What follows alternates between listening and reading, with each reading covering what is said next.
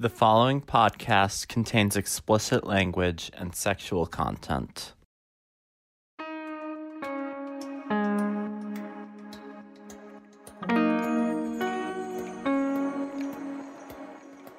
From the Daily Northwestern, I'm Wilson Chapman.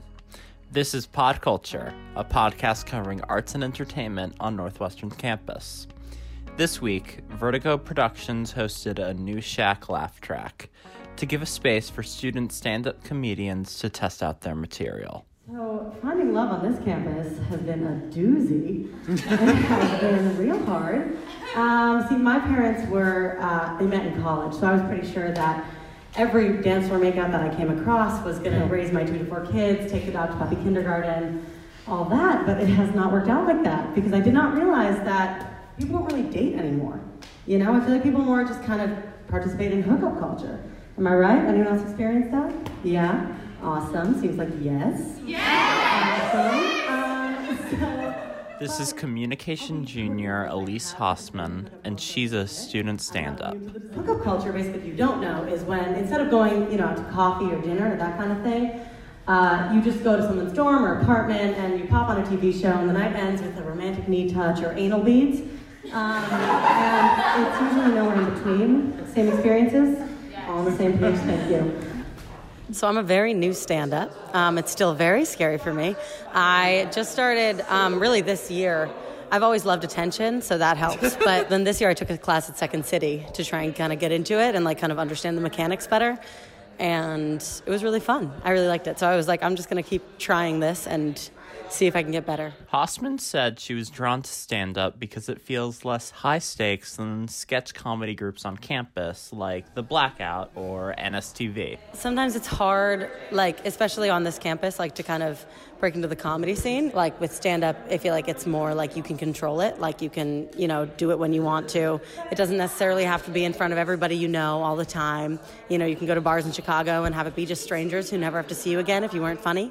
I try and write about a lot of different stuff. I don't know, I just like try and talk about myself and just like how crazy my life is and then try and like relate it to other things. I'm tempted to always do a lot about hookup culture because I'm constantly just like thinking about that because it's so prevalent. Do you think writing about your own life, I guess, helps you work through things? Well, I go to therapy to do that mostly, but um, I think that I think it does in a way just because it helps me like see the humor in things. So like even if I'm in a shitty situation, I'm like, well, you know, like it's funny for these reasons or whatever, like, which is maybe, you know, a bad thing to do. I should face my problems, but I won't. Before Hausmann brings her works to the stage, she asks her friends what bits in her set work best. My favorite thing about so far about stand-up, besides like performing it, is just that I work with my roommates on it a lot. Like, so I'll, you know, write stuff down and then do it for them, and then they'll be like, that's not funny, and I'll be like, okay, cool, and then I redo it. It's nice bonding. I do remember my first hookup in college, though. Uh, I was a freshman in the fall quarter, and I was at this theater party, and I saw this guy from across the room. Um, and when I found out that he was straight, I mean, dripping wet, dripping wet. And so we ended up going back to my dorm room. We started making out. Uh, we ended up having sex, and like the feminist icon that he is, he made sure that neither of us came. And then, um, after we both didn't come at the exact same time, um, he actually ended up getting really vulnerable with me in a way that I feel like is really hard for guys to do these days. Um, He told me that when he was a senior in high school, he won an award for the state of South Dakota for his role as the Cat in the Hat in Susan Boyd's. I mean, not, when I heard that, I was a little bit embarrassed, just because, like, if I had known that I was going to be with somebody famous, I would have at least like made arrangements so we could have at least, you know, like done it in a house, you know, or like with a mouse. I don't know, we could have done it like on a boat, or with a goat, or, or maybe maybe with a fox as he entered my box, or, or with a mole as he slid into my hole. I mean, we could have even done it in the hail as I needed rail, or maybe maybe on a train as my badge made it rain. I mean, I would have at least shaved my pubic hair into a little top hat so that I could have been his Cat in the Hat. Oh, the places we could have gone.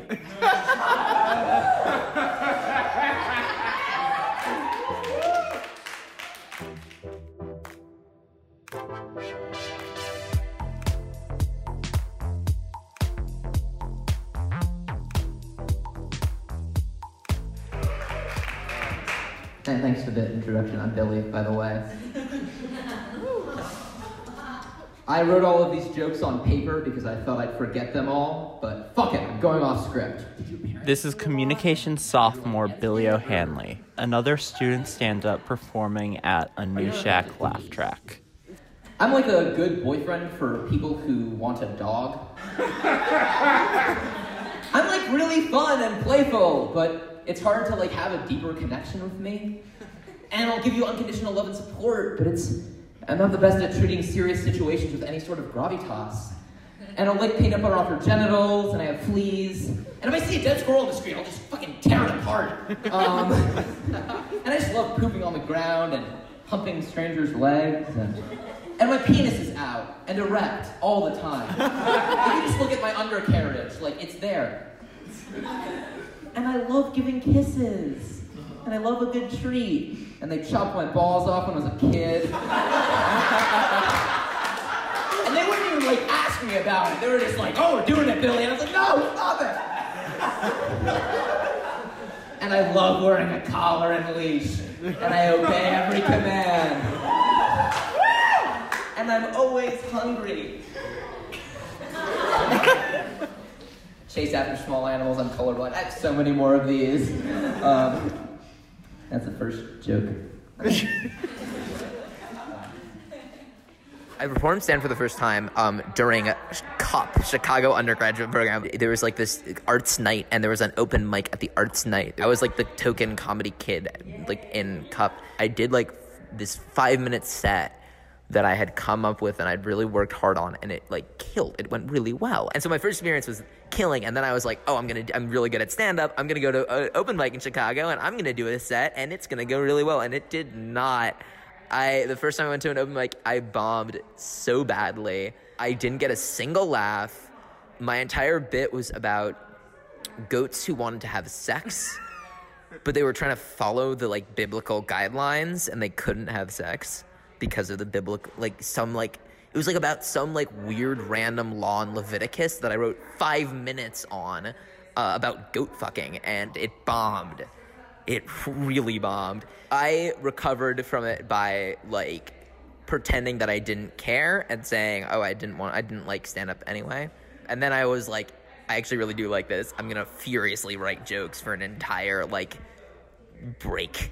And then I like I was like, okay, I'll do this set will go better. Um, the next one will go better. I, I feel I feel like bombing is, is good because it's like, oh, I shit, I have to kick my game up like seven notches. But then ever since then, uh, the the other few open mics I've done in Chicago have gone well. So it was it was it was a good learning experience in the end. I have just really loved comedy, specifically comedy writing, for a long time, and I feel like stand-up is a way to kind of get immediate feedback the best. Also like, when you write something and people do it, they're the ones who get the praise. So stand-up is a way to be both the writer and the performer and get immediate serotonin from shit that you wrote in your room. So I guess what topics and uh, subject matter are, are you interested in exploring with stand-up? Um, ass play? No, no, I'm not actually. Most of my set is is like jokes rather than like stories. You know, it's like more. It's like it's not a lot about me. It's it's it's just things. I was like, oh, this is a joke, and I'll and I'll it has like a setup and a punchline, and I'll just tell it. I feel very removed from the person who goes up there and does stand up. You know, it's a it's a weird Fight Club situation. I've never seen the movie, but somebody ruined it for me. You know how old people just cannot figure out how to text, right? Yes. You, yeah, th- yeah, I need verbal responses yes. here, guys. Yes. Uh, thank you, thank you, yeah. Uh, well, my grandmother sent me a text earlier today. This is like, straight up, with the funniest typo I'd ever seen in my life. Here it is. Um, Dear Billy, this may be difficult for you to hear, but I have, have, terminal stage four cancer. I know I haven't talked to you, but I just want to see you one last time before I pass. Have! Grandma! You silly goose! The B and D keys aren't even near one another! God, unbelievable! Old people, right? Anyway, that's, that joke's not true. Um... My grandma died over the summer. No, she did. I actually genuinely think she would have loved that joke. She, um, uh, she's like one of the reasons I do comedy, because she's really funny. This is actually not planned. This is, this is I guess, a eulogy now. The last time I saw her, I, I was, it was at my high school graduation. I didn't know she was going to be there, and she was, she was very sickly. And she came all the way out to the fucking middle of nowhere in New Hampshire, and she, and, and she saw my entire like graduation. She saw she saw this like big moment in my life, and and I sat down next to her, and I was like, and I, and I said like, Grandma, like I, I hope you enjoyed that. And then she she went over to me and she whispered in my ear, "Why are there women here?"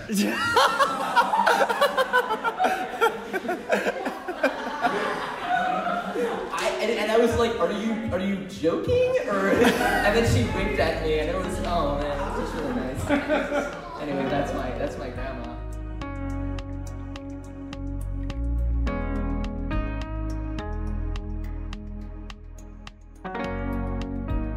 From the Daily Northwestern, I'm Wilson Chapman. Thanks for listening. We'll see you next Monday for another episode of Pod Culture.